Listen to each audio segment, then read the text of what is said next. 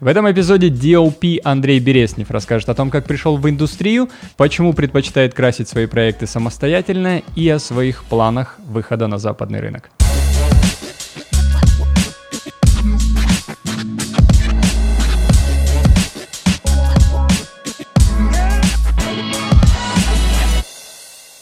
Андрей, привет. Привет. Окей, и еще раз спрошу, как у тебя дела? Отлично. Как работа? Работа кипит не так, как в прошлом году, но более-менее. Вот да, судя по твоему Инстаграм, она, она просто реально кипит. У тебя бывает свободное время? Бывает, конечно, бывает. И как раз-таки я его вот занимаю обучением. Окей, вот да, это на самом деле такой серьезный вопрос. Во-первых, ты ди эл пи, синематографер, еще и колорист, то есть ты сам красишь свои работы. Uh, не совсем так, потому что я не позиционирую себя как колориста, но свои работы я просто люблю довести до конца. Mm-hmm. И, mm-hmm.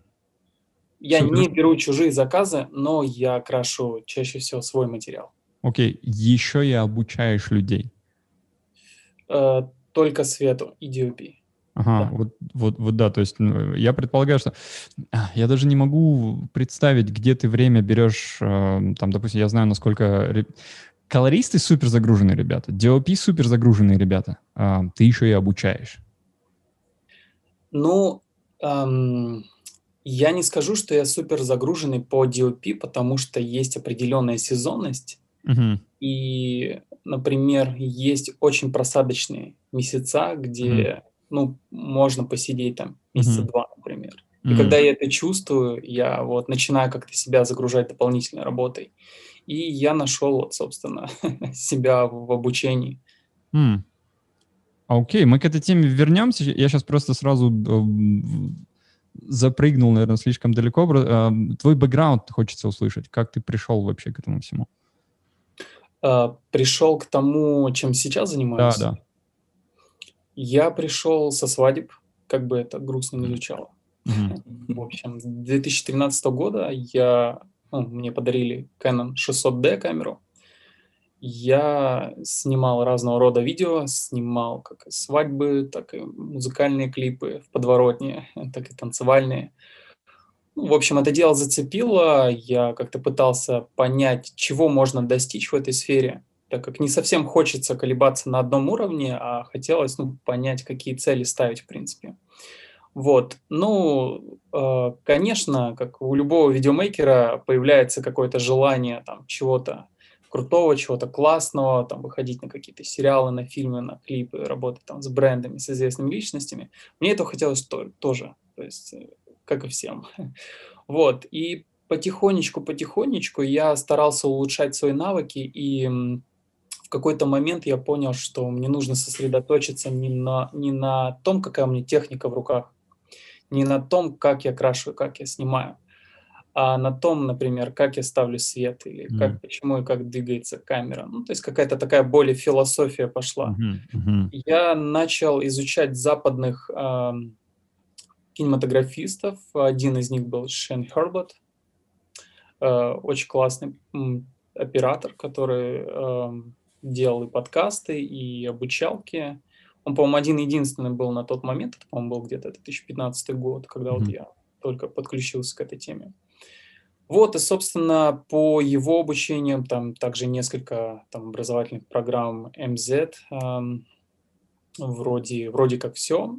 Я потихонечку начал подтягивать скилл работы со светом, с движением камеры, и вроде как немножечко образовался такой бэкграунд в виде рила, который я показывал друзьям, знакомым. И один из друзей был на обучении по режиссуре в Москве. Он меня позвал на один из проектов, чтобы снять ему короткометражный фильм. После того, как мы с ним поработали над этим коротким метром, я впервые соприкоснулся к работе с командой. Mm-hmm. До этого я был практически одиночка, вот, ну, либо с ассистентами. И я понял, насколько сильно уровень работы возрастает, когда мы работаем коллективным разумом. И я понял, что нужно побольше таких проектов, и с того времени я старался э, навязываться, либо организовывать съемки, где можно было поработать и со светиком, и с художниками, и с режиссером, который поработает над историей.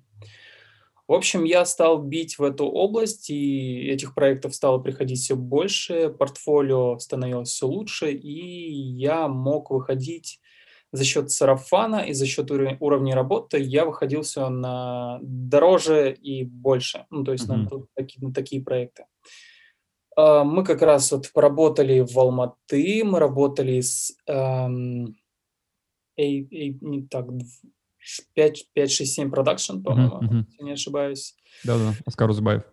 Э, да, мы работали на Лепсе вместе, «Вызывая огонь на себя», по-моему, назывался, да, uh-huh. короткий метр, в Копчегае снимали. Uh-huh. Мы, мы работали с поп-исполнителями в Москве. Uh, снял несколько короткометражных фильмов. фильмов. Uh, в принципе, я вот как-то больше варюсь в музыкальных видео, ежели там в каких-то сериалах и кино. Наверное, вот пока что моя стезя. Вот, наверное, так. Uh-huh. Uh, я так понимаю, что больше ты себя позиционируешь все-таки как ди эл пи. Да, да. И развиваешься сейчас в эту сторону. Да, все верно. Uh-huh. А какие проекты сейчас преобладают? Э, клипы? Да, в основном клипы. Э, реклама есть, но это, наверное, процентов двадцать. Это двадцать твой работы. Личный выбор или просто как бы твое позиционирование приводит к тебе этих клиентов? Э, дело в том, что мне не совсем нравится результат работы, который я делаю на рекламе. Обычно это очень телевизионная такая вылизанная картинка, uh-huh. и я эти работы просто не кладу в портфолио, и чаще всего люди приходят ко мне за тем, что они видят у меня в портфолио. Угу, окей. У колористов примерно так же. То, что ты выкладываешь, затем к тебе и приходит. Ну, да. Ага. А, то есть тебе нравятся а, музыкальные видео, потому что есть возможность какого-то творческого выплеска, и ты можешь там экспериментировать именно с, со светом, с луком, с камерой? Я думаю, что да. Ну и в том числе касается работы с цветом, потому что практически все коммерческие ролики мы красим на студии. Угу. И мое мнение как оператора неинтересно клиенту абсолютно. То есть чаще всего получается, что mm-hmm. э, мы красим материал, но в итоге все получается так, как хочется клиенту, и мне этот результат не хочется светить, и поэтому я просто не кладу его в портфолио. Что тебя может заинтересовать, чтобы участие в проекте принять? То есть непосредственно, если тебе клиент коммерческую какую-то рекламу, ты можешь там какие-то свои видения там говорить, или там все вот так жестко по рамкам, а и не дают какого-то творчества совершенно? На рекламе? Ну да, что-то коммерческие. А, нет, почему рамок нету? Обычно рамки ставят режиссеры чаще всего. То есть насколько, насколько влиятельный режиссер работает с агентством или с клиентом, настолько у меня будут возможности по самореализации. Я работал с режиссерами, которые э, абсолютно уверены в своей идее, и они больше действуют с позиции визуалов. То есть они э, рассказывают историю визуально, ну, например, uh-huh. как Тарковский. Uh-huh. А есть режиссеры, которые сфокусированы только на сторителлинге. То есть они абсолютно не понимают ничего в визуале, они полностью доверяют э, ди о пи свои глаза и говорят: делай вот как считаешь нужным, чтобы читалась история. А с каким типом вот. Ты предпочитаешь работать? Вот, как раз и рассказывают то, что если я работаю с первым типом, то мне тяжело как-то предлагать свои идеи, потому что эти люди, они чаще всего увидели какие-то референсы, или они mm. э, работали по какому-то уже, ну, по какой-то схеме уже работали, они уже представляют, чего они хотят. И я им нужен для того, чтобы помочь это реализовать, ну, как инструмент. И это неплохая позиция, это интересный опыт. Эти люди очень опытные, чаще всего они понимают, что они делают, и очень много можно от них на себя предпринять в плане опыта какого-то. Uh-huh, uh-huh. Вот. И, и те, и те типы хороши. Второй тип, они чаще всего вообще ничего не знают, они вот полностью доверяют тебе всю работу, и это тоже особенно ну, круто. Uh-huh. То есть во втором, во, со вторым типом у тебя больше развязаны руки, и там больше творчества? Да, все верно. И на рекламе чаще всего попадаются именно первые типы, так как mm-hmm. они пишут тритменты, mm-hmm. они mm-hmm. делают такие красивейшие презентации, они все это mm-hmm. презентуют. Они уже, по сути, сняли ролик в своей голове, Угу. И они, в принципе, знают, что они У меня хотят. В цвете было то же самое, то есть в цветокоррекции. Эм, тяжело было работать э, с человеком, который к тебе приходит, и он тебя использует как инструмент, он просто говорит, не-не-не, давай вот здесь вот так вот. Эм, но еще один такой важный момент, я всегда об этом говорю, вот тогда я, я рос очень сильно и получал от этих людей... У, иногда колоссальный такой пинок в, в направлении, которое я даже вообще не рассматривал. У меня такой опыт был с, в работе с Султаном Сиитовым. То есть, когда mm-hmm. мы с ним работали, он такой достаточно визуально ориентированный режиссер. Вот, и с ним почти всегда работа строилась так. И я, я часто переделывал, получается, там у меня было там пять версий эм, лука там, для его клипов. И я помню, я красил клип эл джей, я не помню, как он называется, там, там тачка с «Назад в будущее». Вот, uh-huh. А в итоге финальную версию потом покрасил не я, потому что шестую версию я уже не стал красить, потому что был занят, там, там агентство вообще полностью перемети, перемонтировало, вот, пришлось отказаться. Но эм, это был единственный случай, как, когда... Э, почему было пять версий? Потому что были перемонтажи. Это был единственный случай, когда при, в работе с Айсултаном я в первый же раз попал в лук, и он мне написал, круто, с первого раза попал, но приходилось пере... перекрашивать из-за того, что э, перемонтажи были. Вот, к сожалению, мой цвет не попал потом в финал. Ладно, рассказал свою боль, поделился, хорошо.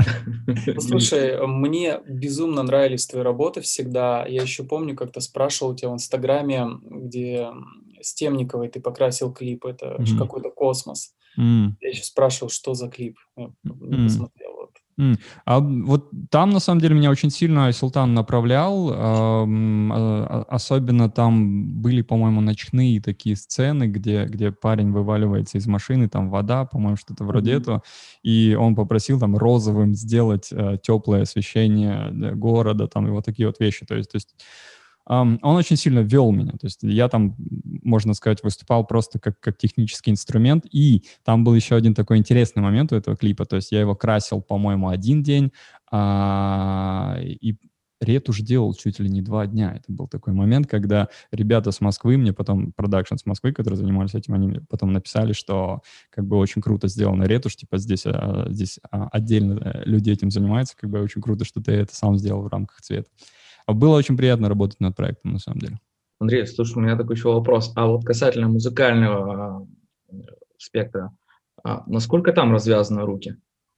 Там, там дают тебе карт-бланш просто в руки и говорят, мы хотим от тебя картинку, сделай, просто сделай. Или же там, опять же, только по раскадровочкам что-то там? Смотря кто. Просто если мы работаем с каким-то уже конкретным режиссером, то чаще всего я уже предвижу технику работы. Он скажет, я тебе доверяю, делаю вот круто, у меня вот такая вот идея.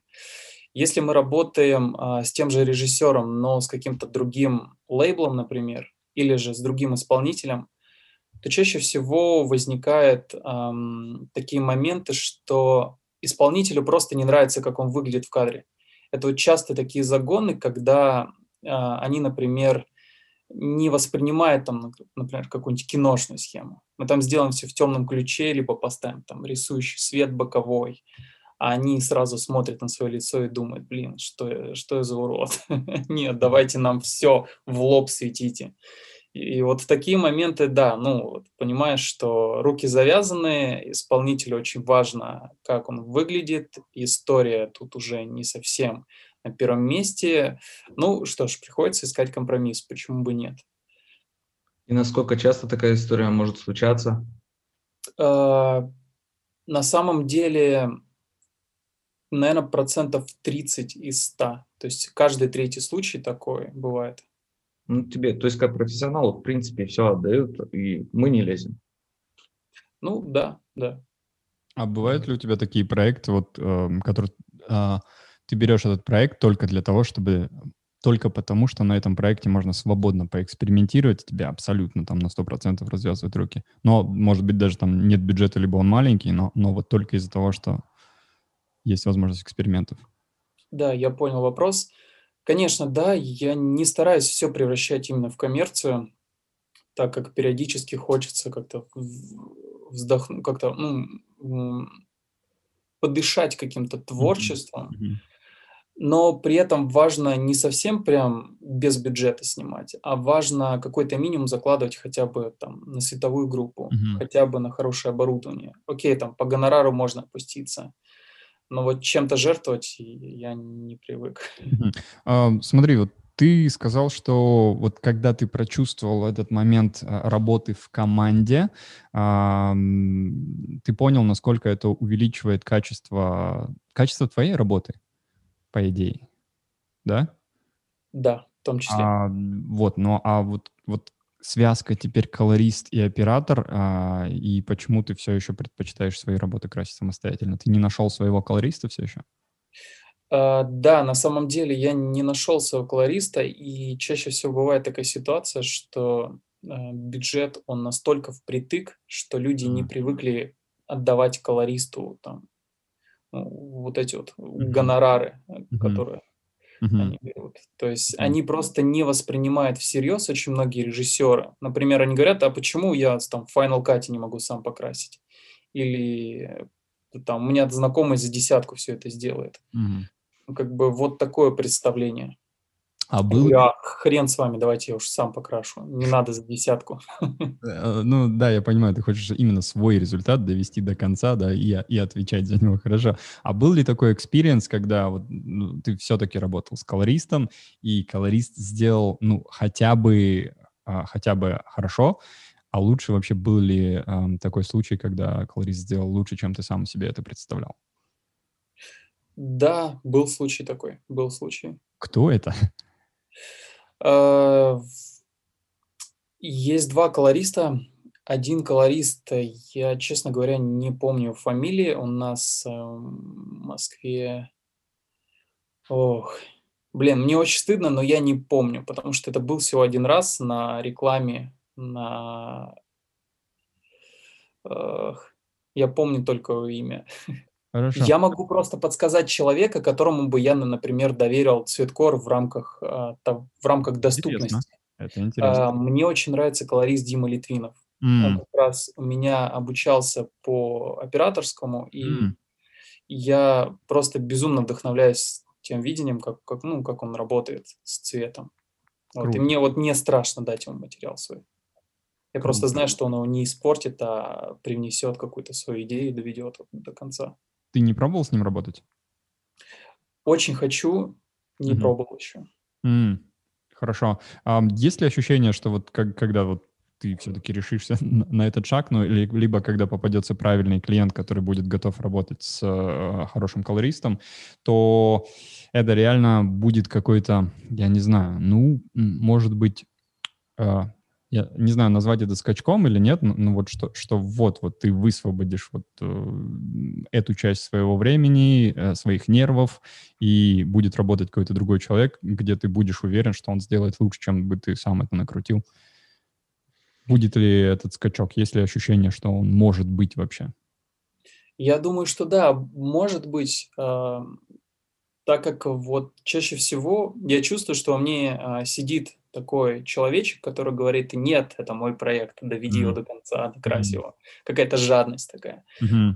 Вот. И второй э, голос говорит о том, что э, будут правки, будет э, много времени убито на это, будет потрачено много сил, и твое железо, оно не всегда вывозит такие объемы. То есть э, смотреть на это стоит разумнее.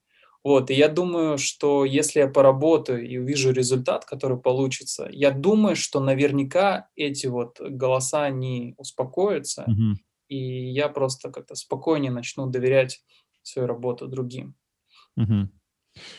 Я бы сказал, что это отличие каждого профессионала, я не знаю, может быть, даже в любой абсолютной индустрии, это когда человеку, грубо говоря, не пофигу на результат своей работы. И, к сожалению, допустим, работая в Казахстане, там девяносто процентов работ моих как колориста были, были вот таким вот образом, когда человек ко мне приходит, отдает там жесткий диск, закидывает и спрашивает, когда забрать, включая операторов, включая режиссеров. И я там от себя пытался вот просто затянуть людей к себе. А потом, когда качество проектов, уровень проектов вырос, и когда я начал там работать, допустим, на уровне СНГ уже, там с Москвы операторы начали появляться, режиссеры, А это был такой кайф, это было такое ощущение профессионализма, профессионального отношения. Это когда оператор снял там этот э, клип там две недели назад, допустим, там его смонтировали, и он здесь с тобой в чате сидит, там, и ты с ним общаешься. Ему не пофигу просто на свой лук, потому что это его работа, потому что это результат. Ты понимаешь, это как бы ты, ты ощущаешь творческое начало здесь человека. Ну и, ну и профессионализм. профессионализм. Я бы сказал, что креативность и профессионализм — это где-то, где-то чуть ли не одно и то же, наверное, на мой взгляд, хотя могу ошибаться. Ладно, окей. Вот, и очень приятно с тобой общаться, потому что у тебя тоже вот, вот такое вот мышление. Взаимно. Да. А, единственный, наверное, такой момент, эм, вот у меня была тоже проблема, она сейчас, в принципе, сохраняется, а вот когда, как ты говоришь, вот эти вот есть два голоса, там один хочет сделать все сам, а второй говорит, что там нет, нужно, нужно передать, потому что у тебя там нет, нет этого времени, и там у тебя следующий проект, и нужно делать эти проекты, нужно экспериментировать в твоем основном направлении. У меня до сих пор такая проблема сохраняется, и, допустим, в своем случае я понимаю, что на самом деле это, это меня очень сильно ограничивает. Я знаю, что пока я себя не отпущу, пока я не начну доверять там эм, правильным людям, еще нужно найти правильных людей, то я буду просто топтаться на месте. И я, жизнь, она подходит к, к какому-то барьеру, да, никто не знает, где и когда он возникнет. Вот. Ты как-то осознанно, целенаправленно с этим борешься? И это чувство у меня было, когда я сам ставил свет. Когда mm. я снимал э, низкобюджетные ролики, я думал, что к свету я никому не, никого не подпущу. То есть mm-hmm. у меня есть ассистенты, которые поставят куда надо.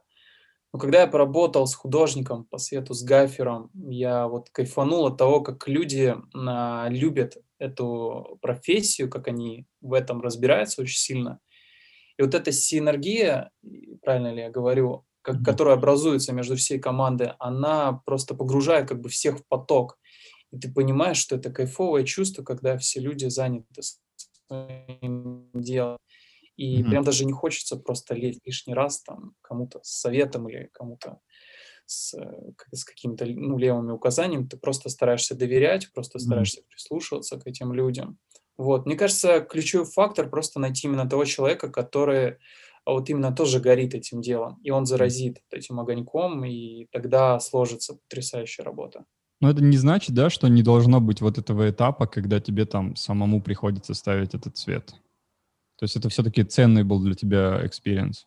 Да, этим, мне кажется, если бы этого не было, я бы просто не понял, насколько это ценно работать в команде.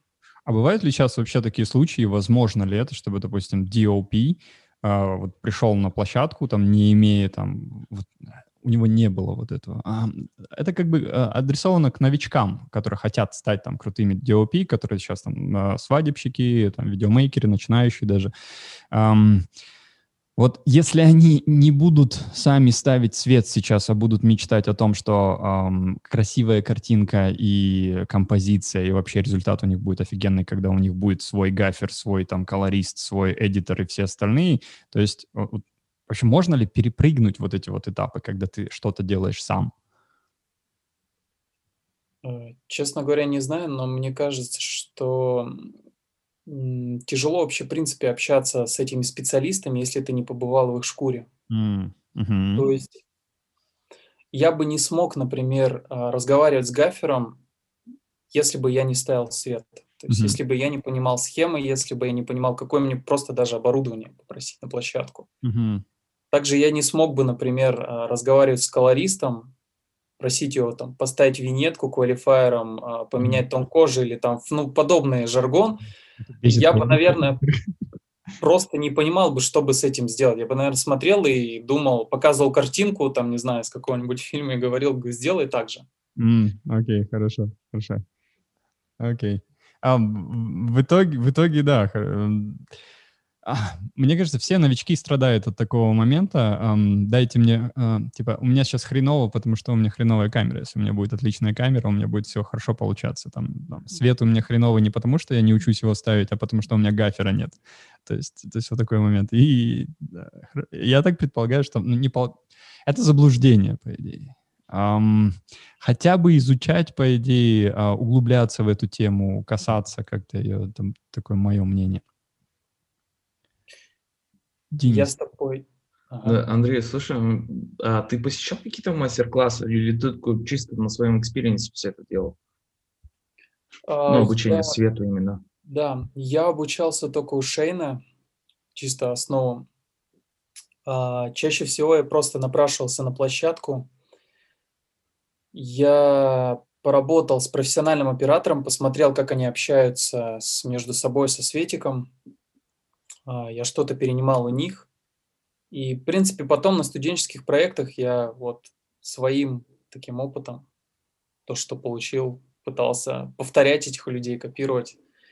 Вот. Ну и как- как-то выработал, наверное, свою технику работы. А, а студенческие работы, а сейчас ты работаешь со студентами, допустим, если тебя просят, Андрей, мы хотим, чтобы ты нам поснимал? Да, конечно. Я, я стараюсь не зарываться именно в какую-то такую э, сферу, например, беру там от больших проектов.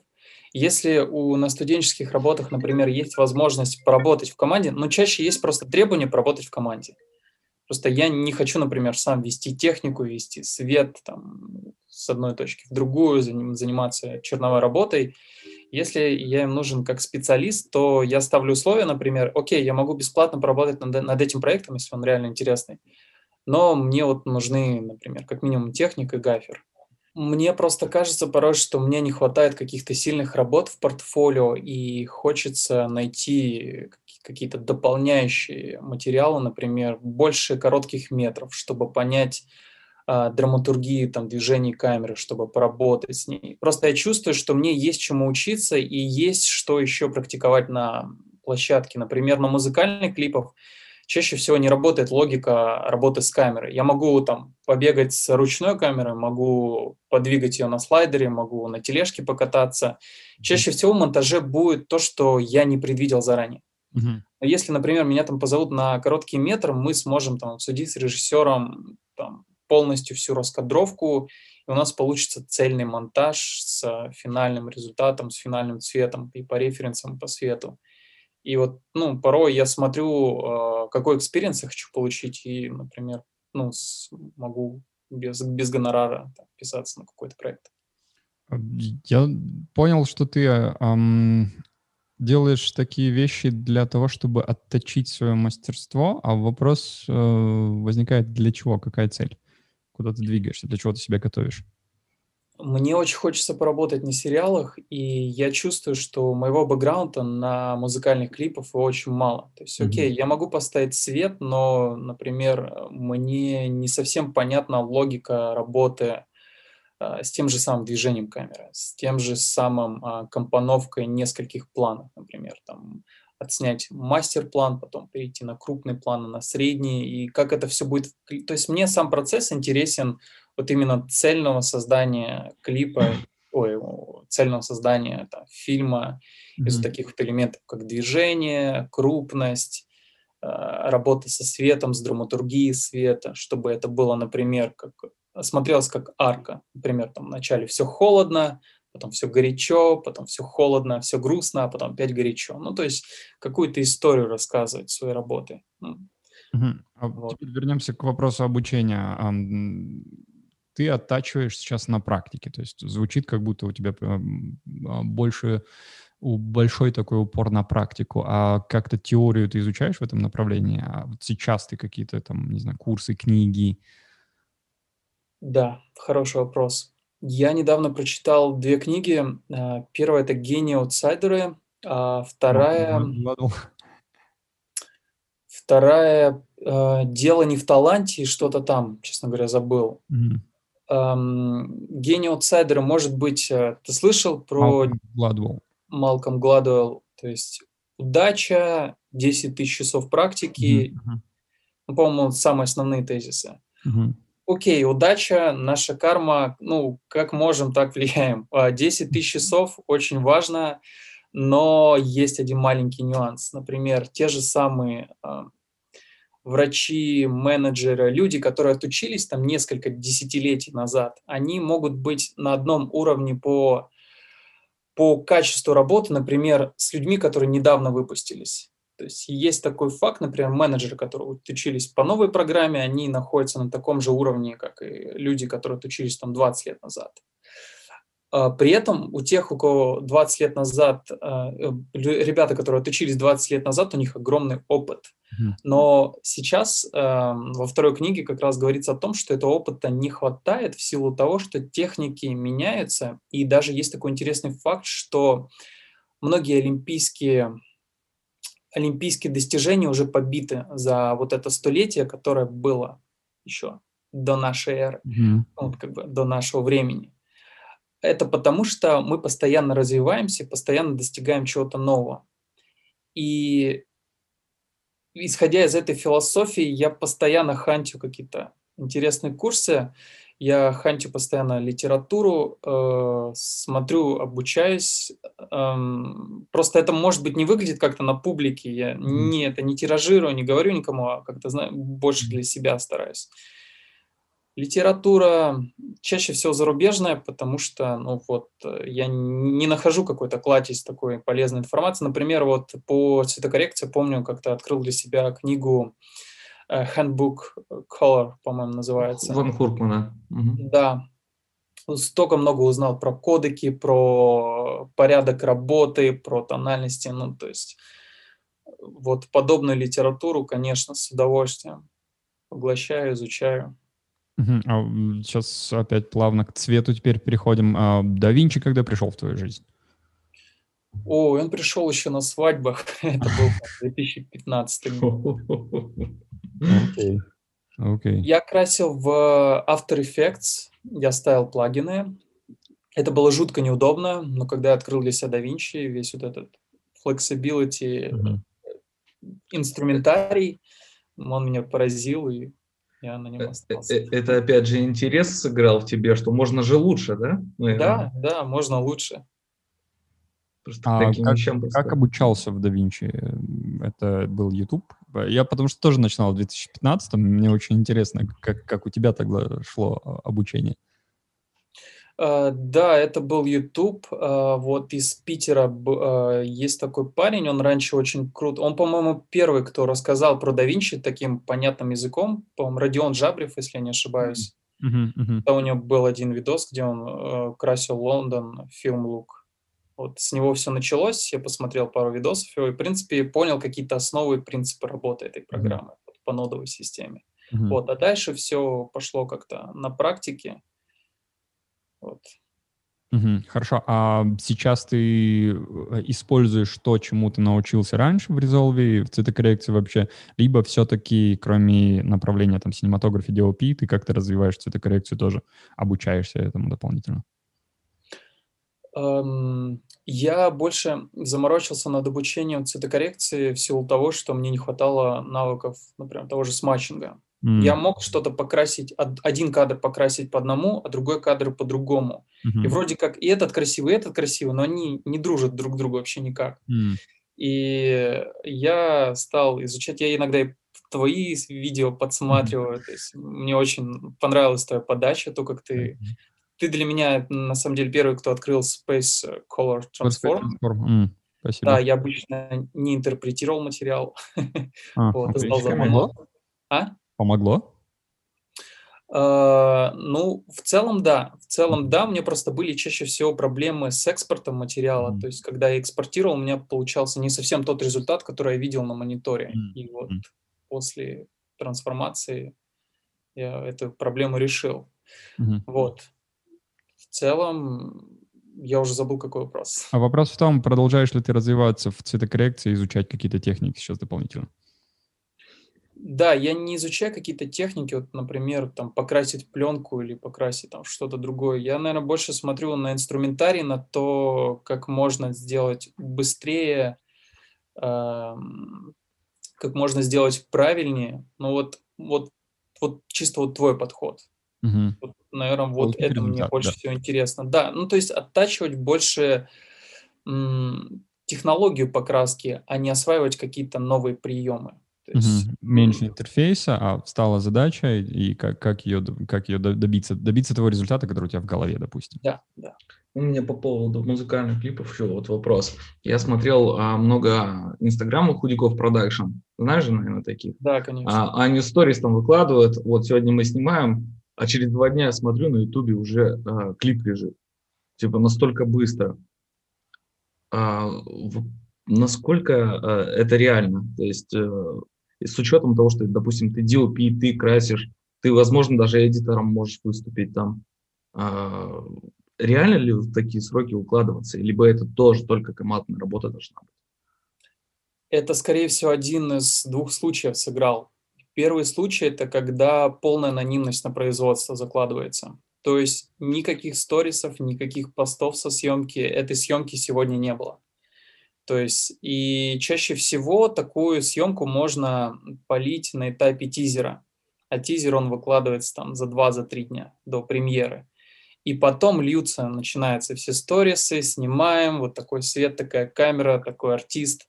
И, возможно, поэтому клип вот выходит. Либо вторая ситуация, когда горит какой-то релиз у исполнителя, и нужно какой-то дате, вот, вот прям кровь из носа, снять клип. Возможно, и такой был вариант, то, что ставится четкий дедлайн, и в него все ребята укладываются, не спят ночь. И, ну, были такие случаи, были а, очень редко, но бывали. Возможно, на, на качественный продукт? Нет, я думаю, что нет. Мне почему-то тоже так кажется, потому что, окей, даже если ты за двадцать четыре часа это все снимешь, а, это, а монтаж, такое... я не знаю, ну, ну сколько может уйти на монтаж. Монтаж утверждения, ну ладно, двенадцать часов монтаж утверждения, потом на цвет, и, и, и при этом и, и ди эл пи должен живой оставаться, потому что нужно вести свой проект все эти сорок восемь часов, и режиссер должен контролировать каждый этап. То есть это получается два человека, вот этих как минимум, которые постоянно контролируют каждый аспект. А, ну, окей, ладно. Первый, и не я, спят, я, и не спят по сорок восемь часов. Да, я склоняюсь к первому варианту, что, что на самом деле да, это просто, чтобы привлечь... А, такая звездная пыль, назовем это по большей части. Ты, ты работаешь с плагинами? Есть ли какой-то любимый, может быть? А, на самом деле нет, я покупаю луты. Я не работаю с плагинами, но пользуюсь лутиками. Ну, конечно, да. Пользуюсь не кардинально, чтобы он менял мне картинку, а под конец, если мне нужна какая-то стилистика, я могу там погрешить тил-оранжем или там накинуть какую-нибудь пленку, или конвертацию там из, из Blackmagic'а сделать скинтон, как у Эри, например. Mm-hmm. Mm-hmm. То есть, опять же, все это Color Space Transform, все такие дела. А, слышал, ну, может, ты не особо технически любишь такие вещи, как ар си эм, Resolve Color Management, там, Aces, э, которые для фильмов используются, где просто включаешь, он автоматически, в принципе, все камеры у тебя полноконтрастные делает. Не, не используешь такое? Нет, такую штуку я не использовал. Мне кажется, это на каких-то таких более объемных проектах. А, про ар си эм а мы на ютубе выпускали, по-моему, видео, мы можем да, ссылочку скинуть. Это просто ускоряет некоторый там процесс работы. Это тот же самый Color Space Transform, а, но делается все автоматически на проекте. Там не нужно вручную это все делать. А вот ты говоришь, используешь луты. Есть ли какая-нибудь так, такая парочка, может быть, коллекция каких-нибудь любимых лутов, um, которые везде? Я... Ну, есть один... Я... Мне сказать название? Да, да, да. Джон Милара. Я не, а, я не знаю. О-о-о-о. Да. Ты используешь латы, да, получается? Да, да. Или пауэргрейды? Нет, нет, латы. Пауэргрейды я как-то не... У него очень классные латы, да, тоже имитация кодека, немножко по-другому выглядит. Угу. Вообще безумно офигенно. А по поводу Color Space Transform, ты говоришь, что недавно буквально для себя открыл. Очень часто встает вопрос в сфере колористов, особенно начинающих. Ты крутил все время руками, то есть. Либо это было использование лутов для своей камеры, на которой была видна съемка. Я, я обычно закидывал лут, ну, то есть на той же самой Alexa я на первичном этапе закидывал лут, а потом уже крутил материал до финального результата. Вот. До того, как я пользовался лутами, например, на RAID-камеры, я так и не нашел лут, либо там той же Blackmagic не совсем не устраивал тот скинтон, который получался. Я крутил кольца, То есть все вручную. А, ну, ты просто чисто, чистейшее доверие своему глазу и вот, оборудованию, на котором ты работаешь. А, да, ну вот, естественно, я по вейформу старался поймать контраст, который сохранялся на клипе, и по сатурейшену тоже, в принципе, чтобы mm-hmm. все более-менее гладко было. А по поводу создания лука, вот, допустим, может, ты чем-то вдохновляешься, или а, это все еще было заложено на стадии предпродакшена, и ты пытаешься а, в конце, когда красишь вот свою работу, а, не отходить от того, что было на площадке, то есть не, не пытаться сделать из зеленой травы фиолетовую, либо же это все как-то в момент цветокоррекции приходит в голове, ой, я хочу так, почему бы и нет. Чаще всего бывают такие а, моменты, когда мы ставим свет, и мы понимаем, что это кайфово, что вау, это вот то, что надо. И достаточно того а, семьсот девятого река, который вшит в камеру, то есть, чтобы понять, какой будет финальный результат. И по сути мы смотрим, понимаем, что ну, его даже можно и не красить. Но это вот та ситуация, когда не хочется трогать материал вообще никак. Но бывают ситуации, когда мы там можем снять в плоском свете, либо снять не совсем то, что мы хотели, получается, не совсем те инструменты, которые нам нужны были, использовались. И как бы это обидно ни звучало, мы иногда хотим сделать из говна конфету. Mm-hmm. То есть на этапе постпродакшена мы пытаемся что-то улучшить за счет вот именно машинальных возможностей. Очень знакомо, не обидно, а знакомо. Это, это болезнь индустрии, к сожалению, сейчас, потому что очень многие начинающие операторы думают, что «а, на посте поправим». Да. К сожалению, да, не у всех есть понимание того, что ди о пи – это не просто парень с камерой. ди о пи – это парень, который видит свет, парень, который помогает все, все делать, не, не просто настраивает камеру.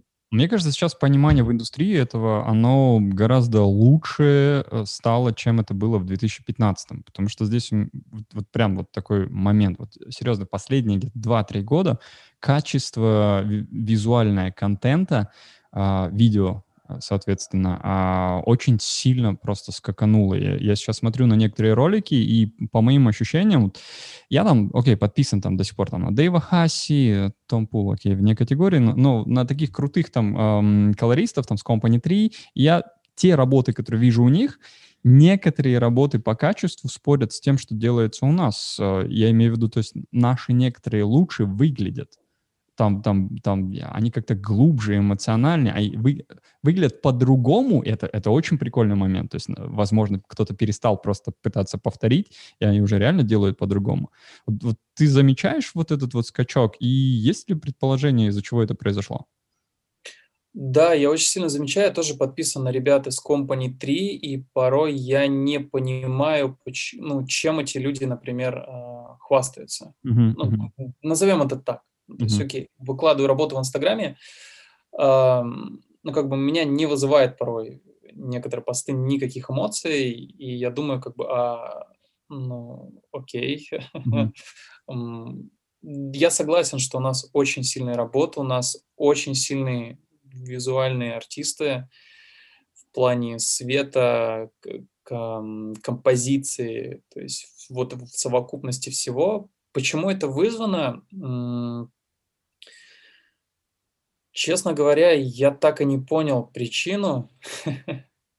Это, наверное... Вы стали пытаться повторять и, и начали творить просто? Или, или что? Как это можно объяснить? Тоже для меня это вопрос очень сильный. Честно говоря, даже не знаю, как это. А вот смотри, вот источники, источники вот этого творчества.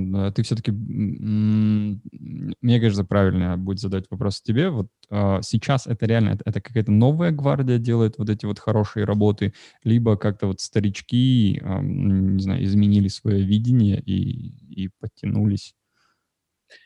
Мне кажется, это все новая гвардия. Это вот сейчас как же называется...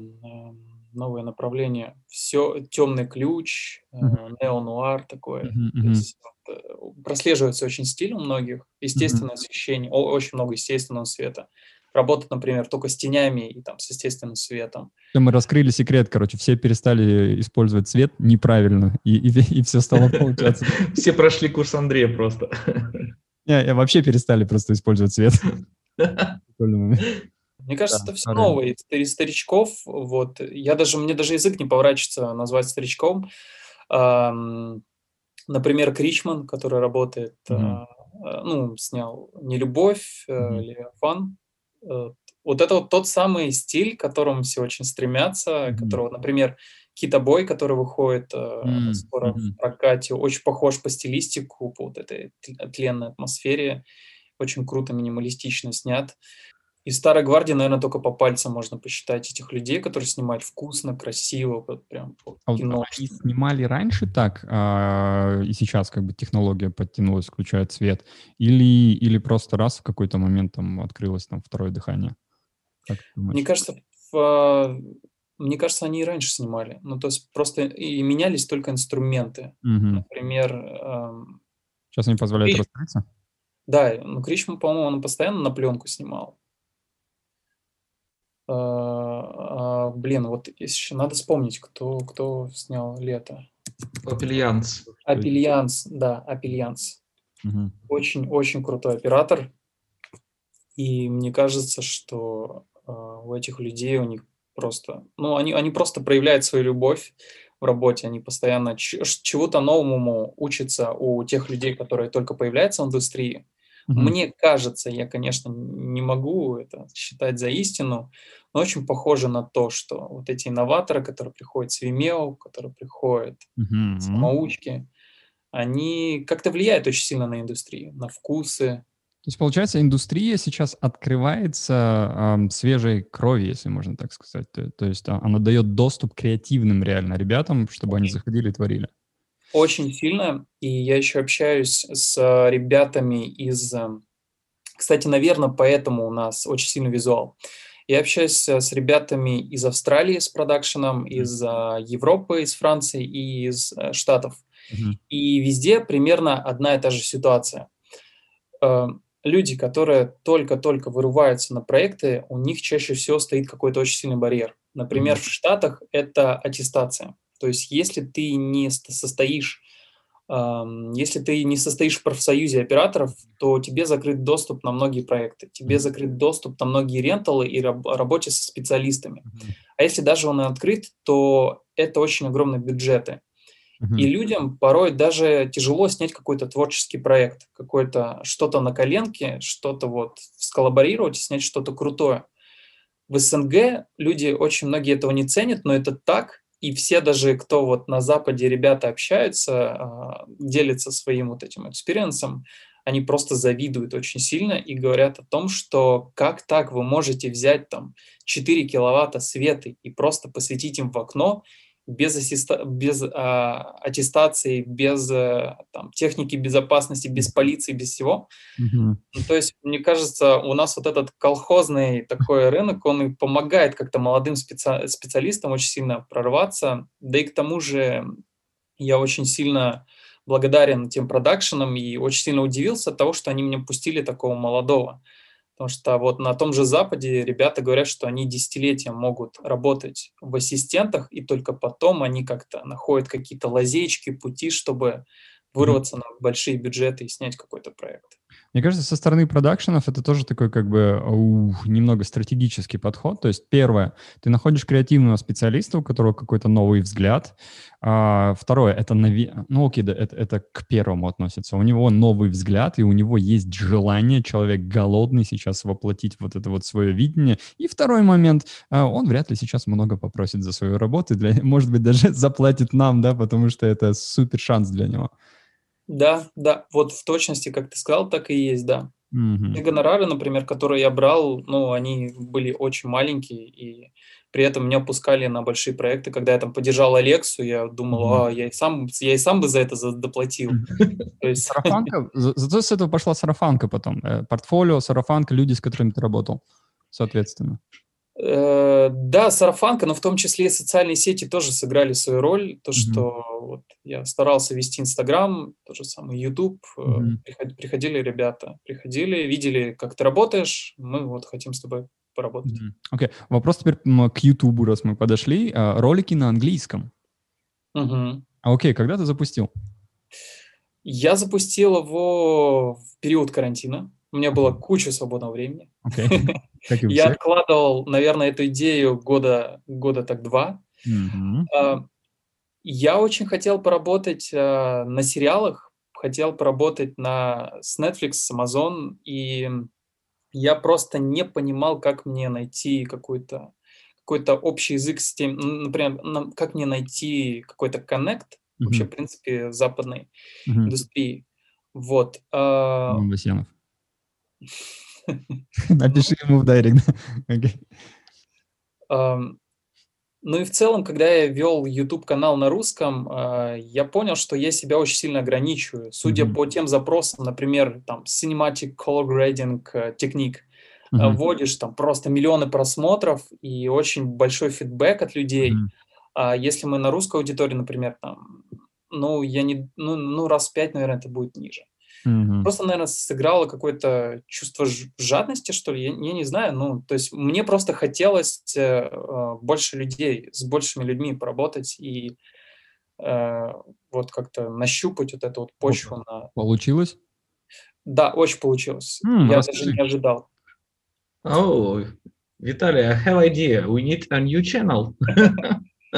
Нормально. Р- рассказывай, что получилось, какой результат от этого? Я выпустил, если не ошибаюсь, шесть или семь роликов. Mm-hmm. Я не продвигал их никак. Mm-hmm. Я работал по тактике э, максимально ключевые запросы под, какой-то, под какую-то тему. Mm-hmm. Я, я, я решаю какую-то боль определенную. Например, очень много кто ищет cinematic lighting technique. Вот. Но э, те работы, которые я вижу, ну, как бы, ну, мне, вот, например, забавно смотреть на то, как на молочном плане чувак там ставит лампу с одной стороны, с другой, все. И там рамочки вверх, сверху, снизу, и какой-нибудь там Телораж Лук, все, снимать. Mm-hmm. Я думаю, надо ломать, надо ломать это. Вот, и, собственно, по вот этой теме, по вот этому запросу я чувствую, что очень много людей ищет. Я пользуюсь плагином, сейчас скажу, сейчас скажу, ай кью, вид ай кью. Очень классный плагин. Uh-huh. Он а, показывает, какие тренды сейчас в Ютубе по запросу. А, я выискиваю эти запросы, запросы и делаю видео под эту тему, под cinematic lighting technique. Там очень много людей сейчас ищет. Я несколько видео выпустил, и там, там ну, где-то пятьдесят-сто тысяч просмотров за месяц ну, уже обеспечено. И люди очень сильно удивляются, то, что мы видели раньше, например, вот эти вот портретные планы с двумя светиками, с покраской, а ты вот нам даешь что-то новое. Но мне кажется, вот что-то новое и популярная тема дали вот какой-то такой посев и результат. Uh-huh. А вот в плане твоей работы есть ли какие-то теперь коннекты на Западе? Может быть, кто-то что-то предложил?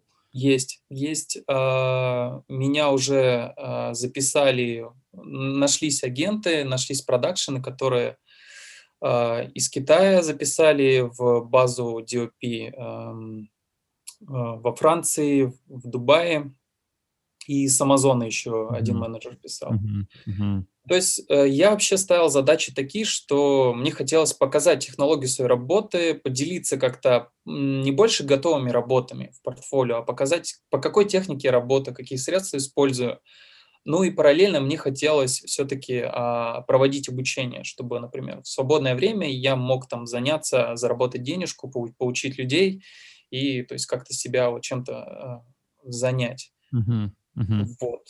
Собственно, ah. вот эти мотивы, они... помогли. И опять плавно переходим. Теперь расскажи о своем курсе. Мой курс по работе со светом. Uh-huh. Я смотрю, что многие ребята очень мало уделяют этому вопросу. И очень многие боятся света, потому uh-huh. что видят вот эти вот здоровые павильоны, здоровые приборы и думают про себя, что нет, это, это не ко мне, я, у меня нет таких бюджетов, у меня нет такой команды. На самом деле все намного проще, можно даже работать с естественным светом, и если мы заморочимся над картинкой, прежде всего э, в работе над тенями и светом, то мы можем получить как минимум объем какой-то. Этот объем очень классно красится. и нам не придется проходить весь этот этап и лепить из дерьма как, какую-то классную mm-hmm. картинку. То есть как, как минимум мы уже на этапе производства делаем что-то красивое, что-то хорошее, что-то, то, что нам нравится. Ну и этот курс, он о художке, то есть о композиции. Чаще всего в там, пустом павильоне одного света будет мало. Uh-huh. Ну, стоит рассказать какую-то историю, стоит, по крайней мере, хотя бы заморочиться над тем, чтобы выбрать какой-то лук. Например, мы работаем с, только там, с аналоговым гармонией в кадре. Например, мы рассказываем историю при помощи там, желтого цвета или там, оранжевого. Uh, вот, вот эти вот все объекты, там, не знаю, какие-то там стаканчики, там, бутылочки красненькие, там, зеленые всякие штуки. Ну, то есть весь вот этот мусор мы, по крайней мере, стараемся, стараясь людям вбивать философию, что нужно очистить кадр, по крайней мере, от какого-то лишнего визуала. То есть mm-hmm. все должно соответствовать тому, чтобы вы задавали вопрос, зачем это? Mm-hmm. То есть зачем э, ну, вы рассказываете историю, то зачем вот этот предмет, зачем вот тот предмет? Ну, как, какой-то такой эстетики, минимализма, чтобы очистить кадр, очистить от мусора и помимо этого рассказать историю. Вот, наверное, это, об этом курс. А для кого подходит курс? Или кто в основном Он, приходит? В основном подходит курс для тех, кто, ну, более-менее уже как-то снимает, кто-то, кто уже соприкоснулся с видео, но не понимает, на каком этапе ему дальше расти. Ну, вот я позиционирую себя две тысячи пятнадцатого, когда вот я, у меня был вот такой список техники, который я должен купить. Uh-huh. И после uh-huh. того, как я прошел парочку видеокурсов, почитал парочку литературы, я его просто удалил. Uh-huh. Все деньги, которые я вложил на обучение, они, наверное, купились уже там за год. Ну, то есть... mm-hmm. Окей, а где люди могут найти твой курс? Uh, могут в Инстаграме, когда я ну, чувствую, что сейчас да. может привести, я делаю. Рекомендую, потому что я видел работы твоих студентов, и для нас это тоже самый главный показатель, то есть то, что получают наши студенты. И когда я вижу другие курсы, которые дают реальные результаты, уф, я, я только за. А у тебя какая-то, какая-то потоковая система, ты запускаешься там в какие-то сезоны только, в какие-то месяца определенные, или в любой момент человек может записаться?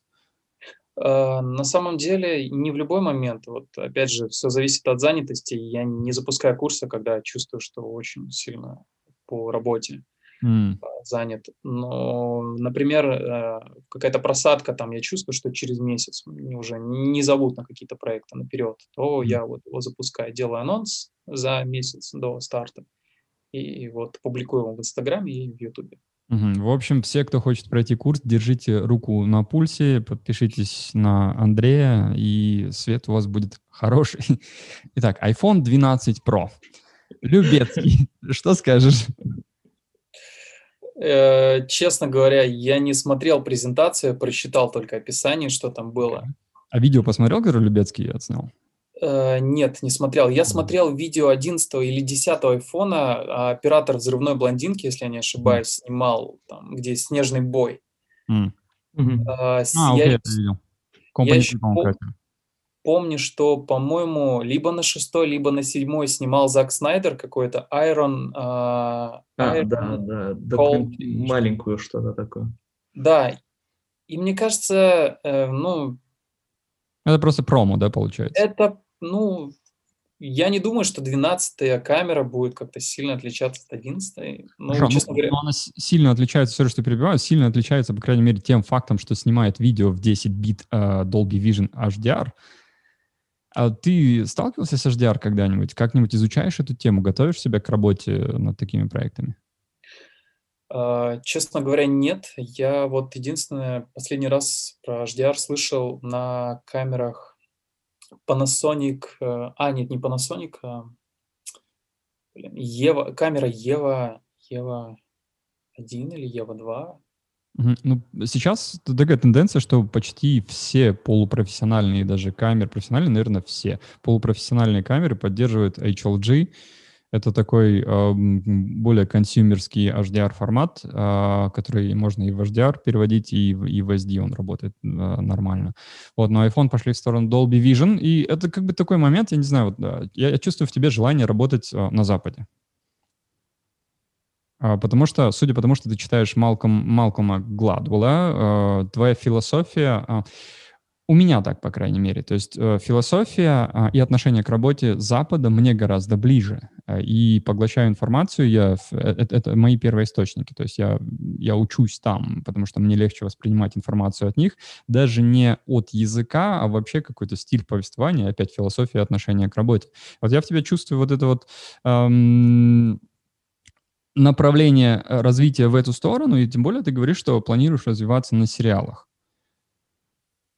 Да, да. В сторону сериалов. И вот здесь вот, по моим ощущениям, просто, может быть, как бы ты упустил этот момент там из виду, что Netflix там и все остальные сервисы, да и все, я не знаю, мне кажется, не знаю, все, не сейчас все, но, но, но сериалы все сейчас развиваются в сторону, да, эйч ди ар.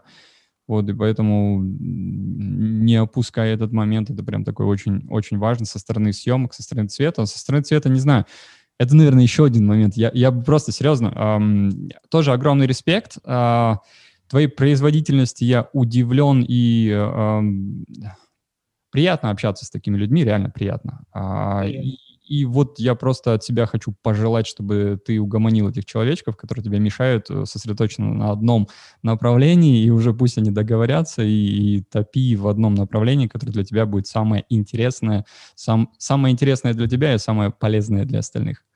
Окей? Okay? Спасибо. Да, спасибо тебе большое, что уделил нам свое время. Я, я реально супер рад, Денис. Я тоже очень рад. Да. Спасибо тебе большое. Окей, огромное. Хорошо. Я, я очень заряжен. Теперь на курс хочу к тебе. Мы, мы однозначно еще пересечемся, однозначно, однозначно еще пообщаемся, может быть, в каком-то другом формате. То есть, если заведешь свой подкаст, либо YouTube-видео, там все что угодно, зови нас, you're welcome. Мы готовы появиться где угодно.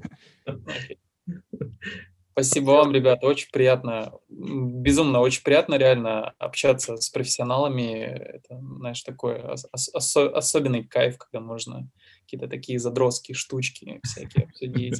Потихоньку будем развивать. Все, спасибо большое, пока-пока. Пока-пока, ребят.